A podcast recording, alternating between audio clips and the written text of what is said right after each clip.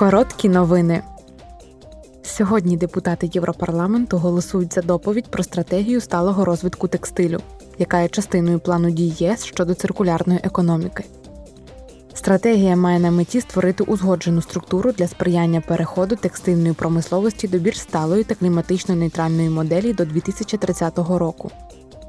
Парламент прагне забезпечити, щоб текстильні вироби на ринку ЄС були стійкими, придатними для вторинної переробки, виготовленими здебільшого з перероблених волокон, не містили небезпечних речовин і вироблялися з повною повагою до прав людини та працівників. Засідання комітету Європарламенту з питань зайнятості та соціальної політики розпочалося вчора і триває сьогодні. Євродепутати обговорюють проєкт висновку під назвою Заборона продуктів на ринку ЄС, виготовлених із застосуванням примусової праці, та проєкт доповіді Професійне навчання в новій індустрії версія 4. Комітет також проводить слухання на тему перспективних робочих місць та професійної підготовки спеціалістів у сферах цифрового та зеленого переходу.